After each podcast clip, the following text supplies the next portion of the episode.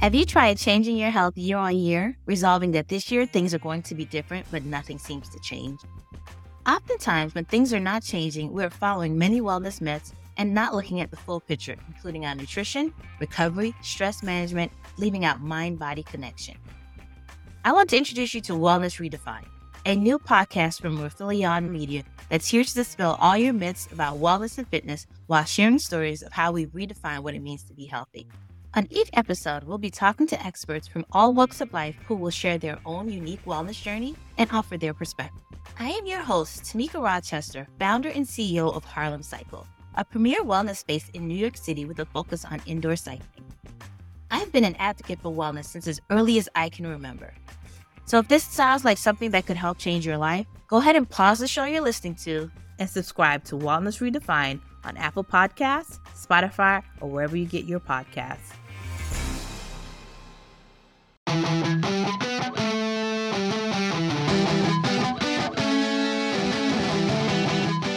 Hello and welcome back to a new episode of American Muslim Project. I'm Asad Butt. American Muslim Project, for those of you that are new, is a podcast where we share what Muslims are talking about here in the U.S. over the past week or so.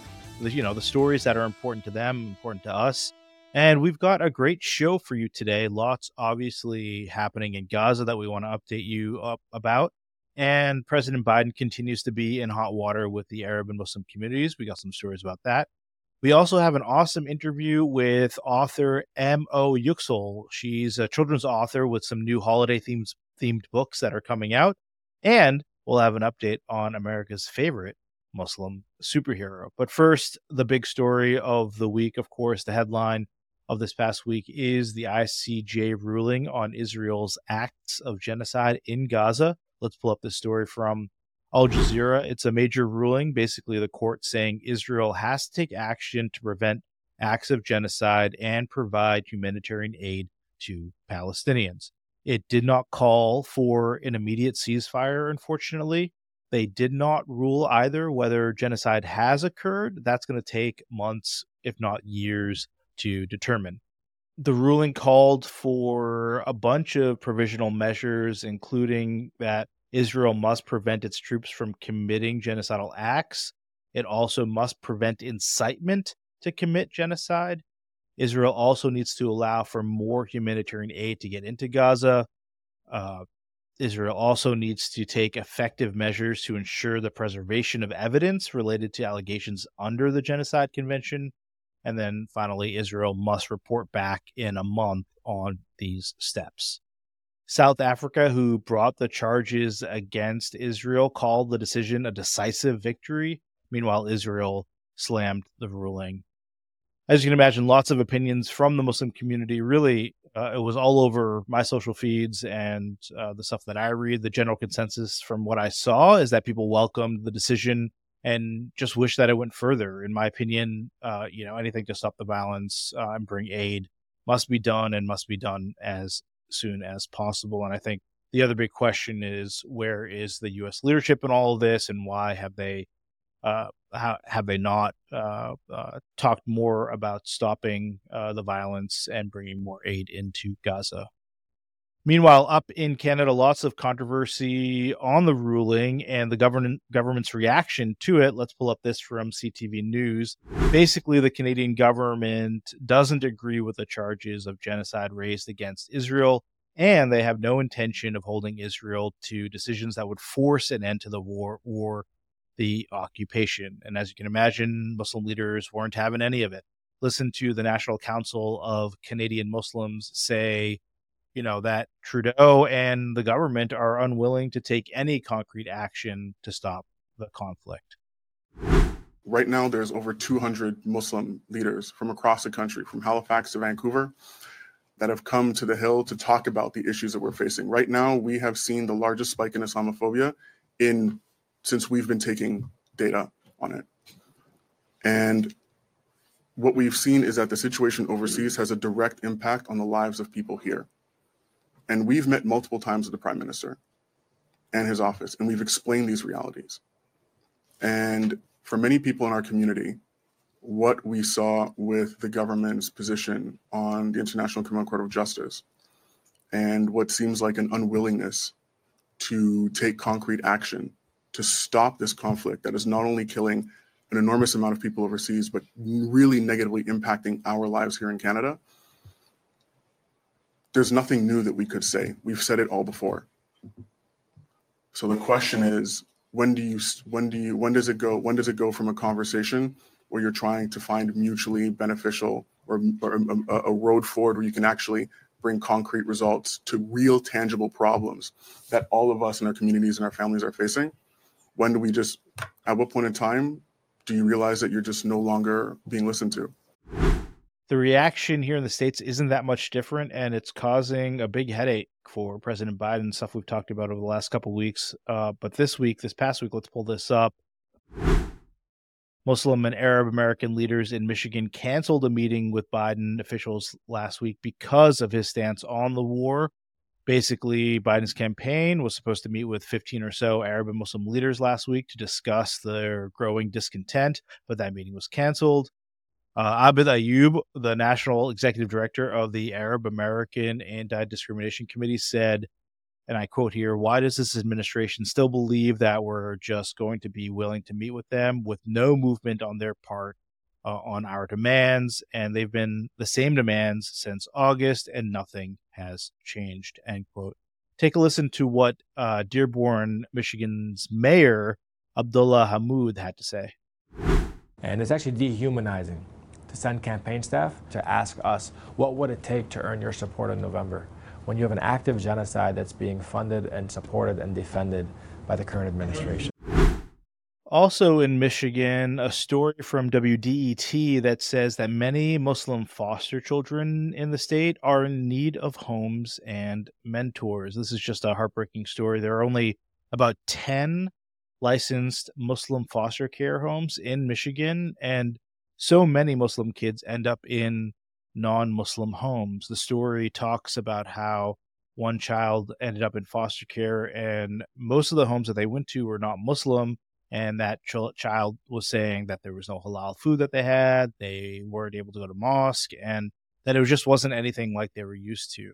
The story also talks about how two Muslim licensed foster parents uh, started an association called the Muslim Foster Care Association in 2016. The MFCA, as it's known, works with placement agencies to find Muslim homes, train non Muslim parents, and with the Michigan Department of Health and Human Services staff.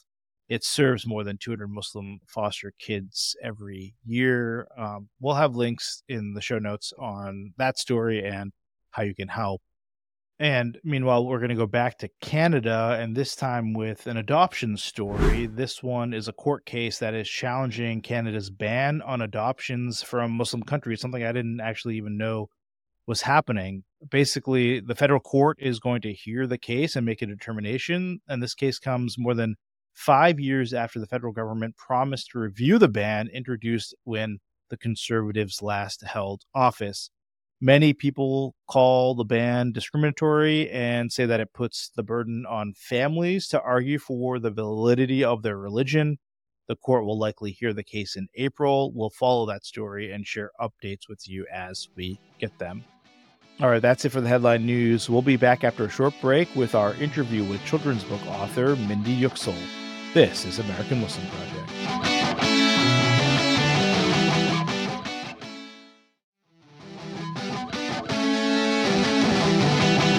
Welcome back to American Muslim Project. Really excited to welcome our guest today. M.O. Yüksel also goes by the name Mindy Yüksel. She is a children's book author who lives in New Jersey. She's written many award winning books for young readers, including the nonfiction picture books called In My Mosque and One Wish. Mindy has two new books coming out later this year that we are really excited about. One is called Ramadan Kareem, and the other is called Sam- Sammy's special gift. Mindy, welcome to American Muslim Project.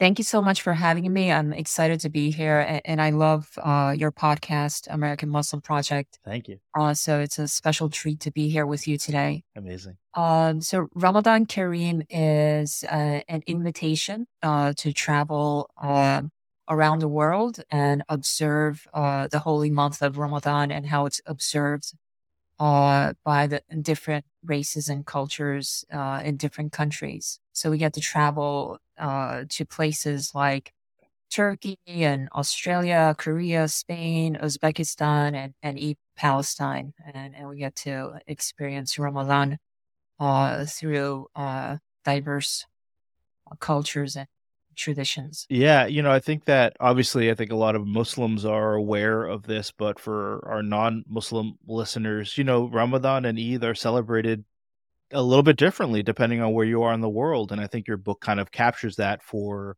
uh, at least a, a young audience. Um, can you tell me where this idea came from?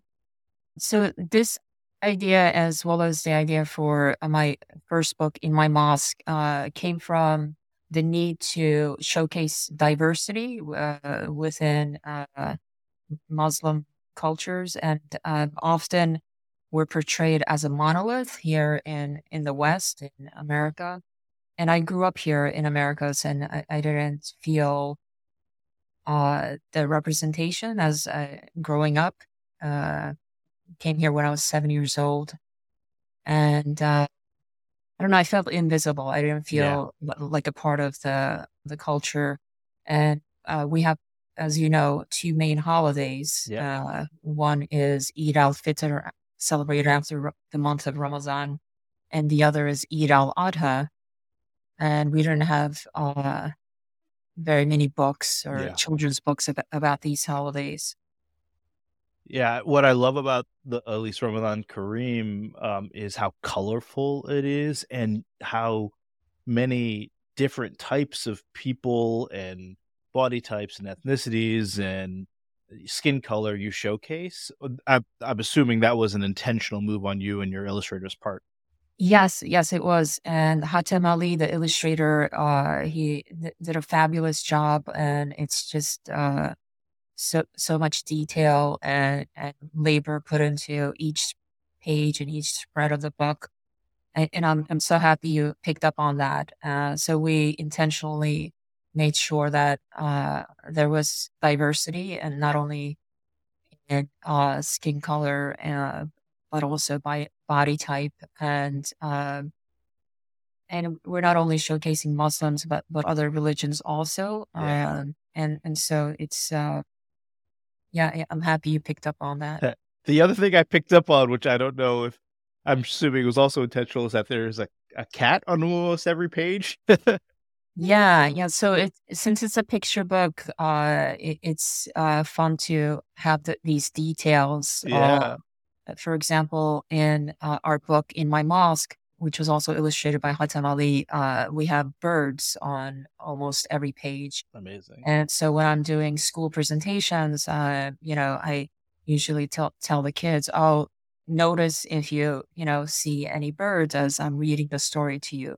In this story in Ramadan Kareem, uh, we not only have the cats, but you'll see if you like look closely. Uh, Hatem Ali also included birds again and then um, we've also uh, have an extra detail of looking for the the flags of each country that's represented. So we have the interactive element of okay, let's see if you can find a flag and identify which country this is. That's amazing.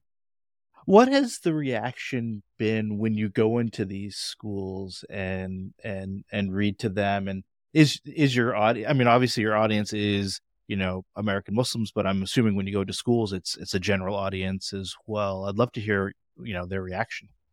Yeah so uh my audience is the the general public and uh i feel the need to like change the narrative around uh, who Muslims are because there's so much misinformation and stereotyping, and, uh, and, and we research shows that children uh, as young as three years old can learn racism.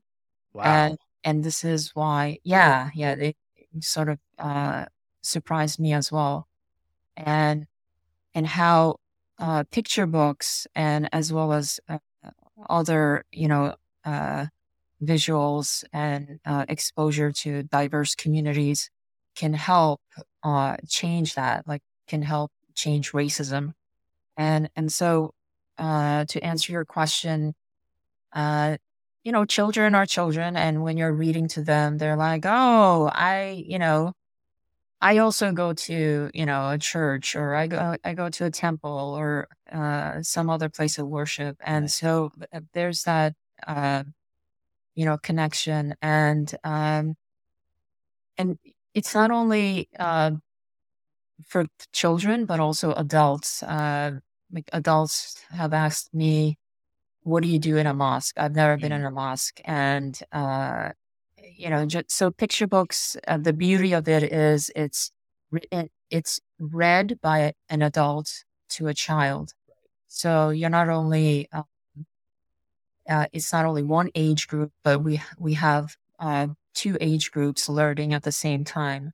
So adults are learning about uh, what what is Ramadan, how is it celebrated, what is a mosque, what goes on inside of it, how are these holidays, uh, you know, celebrated or observed, who are Muslims, and uh, and trying to you know break that stereotype of that uh, monolith of who a Muslim is. Yeah, I th- I think it's hugely important, and what I really love is the increase in the number of children's books that have come out over the last couple of years. So obviously, you've been uh, a part of this, uh, uh, you know, um, this movement, obviously, and you know, we need a lot more. Um, I guess why did you talked a little bit about this, but why did you decide to start writing, and why did you start with children's books?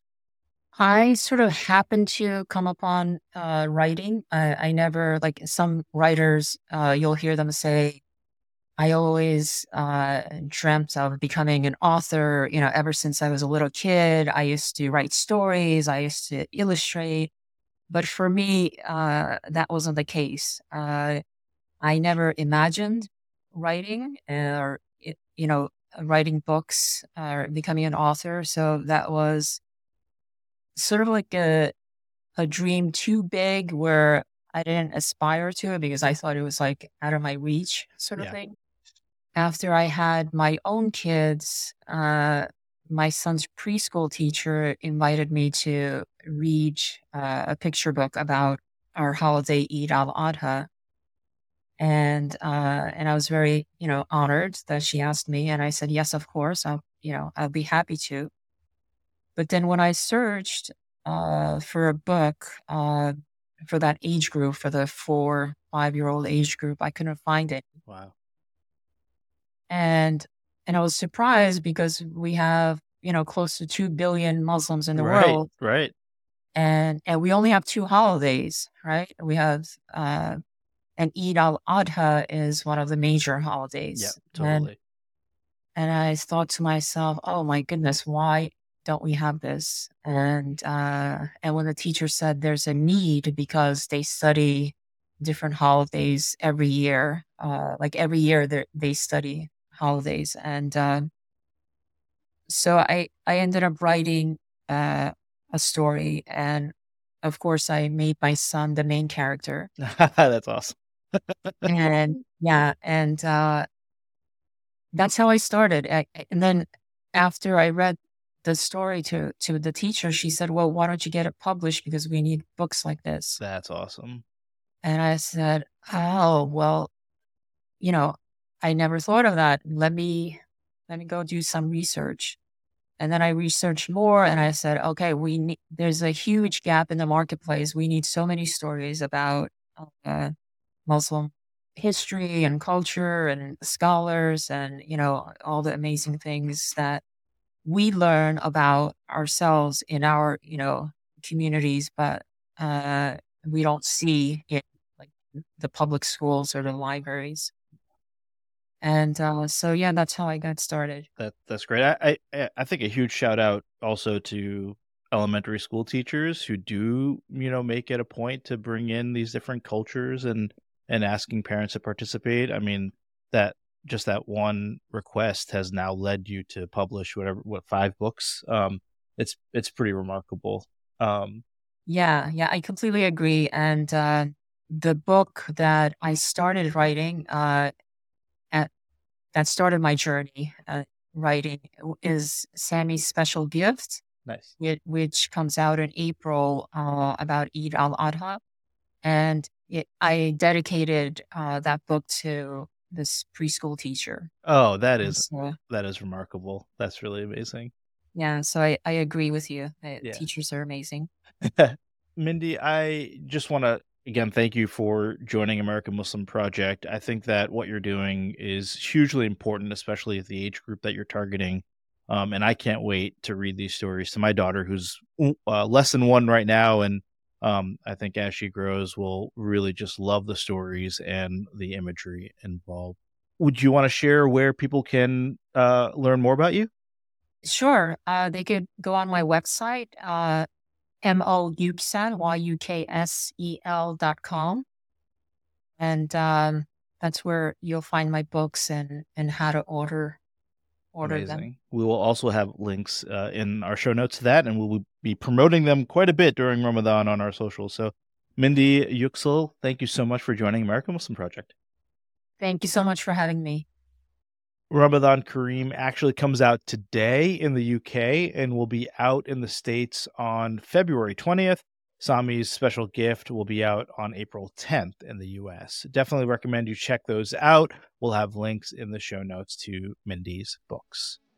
We're going to take another quick break. When we come back, we'll talk about a cool fundraiser in the Toronto area for victims in Palestine. This is American Muslim Project.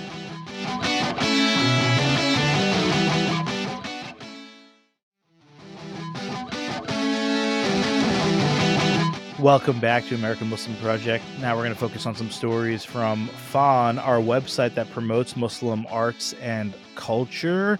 Our first story is out of Hawaii with a new exhibition at Shangri La. In a remarkable blend of cultures and artistic expression, the Shangri La Museum of Islamic Art in Honolulu recently opened its doors to the 8x8 Source exhibition. The annual showcase opened for its fourth year on January 13th bringing modern Hawaiian art into the museum. The exhibition features eight visual artists and eight performing artists who have been invited to create and display new works inspired by their encounters with the rich heritage of Shangri La. The Shangri La Museum is a museum for learning about the global cultures of Islamic art and design in new and inspiring ways. And now, for fans of the MCU, The Marvels is going to be on streaming next week. Starting on February 7th, the movie will be available on Disney Plus. It's the follow up, of course, to Ms. Marvel, which came out in 2022. And of course, it stars Iman Vellani as Kamala Khan, an unapologetically Muslim 16 year old girl who admires Captain Marvel and struggles to fit in until she gains powers of her own. Looking forward to that for sure. And finally, today we wanted to highlight the, Palestine fundraiser comedy show that is taking place this weekend in Ontario, Canada. It'll feature a bunch of performances by comedians such as Sagal Ali, Mo AJ Bate, Thamina, Phil Son, Rasha, and so many more. The fundraiser is put on by Spaghettifish Productions, a creative production company telling diverse stories and amplifying Muslim voices through film and TV. We asked Liba Khan from Spaghettifish Productions to share more about the event. We wanted to bring together a community that cares about the same issue, and people have been feeling very overwhelmed and paralyzed by what's happening in Palestine. So we were like, let's bring about some positivity, but in a way that's still productive and mobilizes people. So we're not just like in our rooms just doom scrolling the whole day or like going to work just like depressed because we're surrounded by Zionists. It's like, okay, it's a nice space. Everyone comes together. We all care about the same issue. We're all going to have a laugh, but we're also fundraising so that we help for that issue as well. I think laughter and jokes can be a very effective way of processing difficult times. Mm-hmm. And everyone processes things differently, but I think when it comes to laughter and jokes, it makes it less heavy and more tangible. You're still thinking about the issue, but you're doing it in a way where it's not weighing you down to the point where you can't do anything and you're like, I, I just, I can't, I need to think about something else. I think it's very effective. It's an effective means of drawing people in to the issue and communicating it and processing it. Okay, so Spaghettifish Productions, we're a team of Muslim creatives and filmmakers. We pretty much started off by being like, we need better Muslim representation in the animated field because a lot of mainstream animated shows don't have great Muslim representation, and we and especially for like older children, like younger children, we have some shows, but older children we don't have anything at all. But once lockdown was over, um, we moved into live action, and we've been creating a lot of satirical comedy, like short films and web series and skits, and I guess our main aim is just to like elevate Muslim voices and stories like for Muslims by Muslims on Amazing. screen and in like live performances now too. So head to our Instagram, Spaghettifish Productions. It's the word spaghetti and the word fish productions. Yeah, no spaces, nothing in between. So yeah, it's this Friday, uh, 6 p.m. at Studio 89. Proceeds will go towards humanitarian aid for Palestine. We'll have links for you to learn more and to donate. That's going to do it for this episode of American Muslim Project. American Muslim Project is a production of Rifelion Media. We'd love to know your thoughts. Email us at info at rifelion.com. want to thank our guests, including Mindy Yuksel and Liba Khan. Thanks to producer Ari, and thanks to you. Until next time, I'm Asad Butt. Thanks.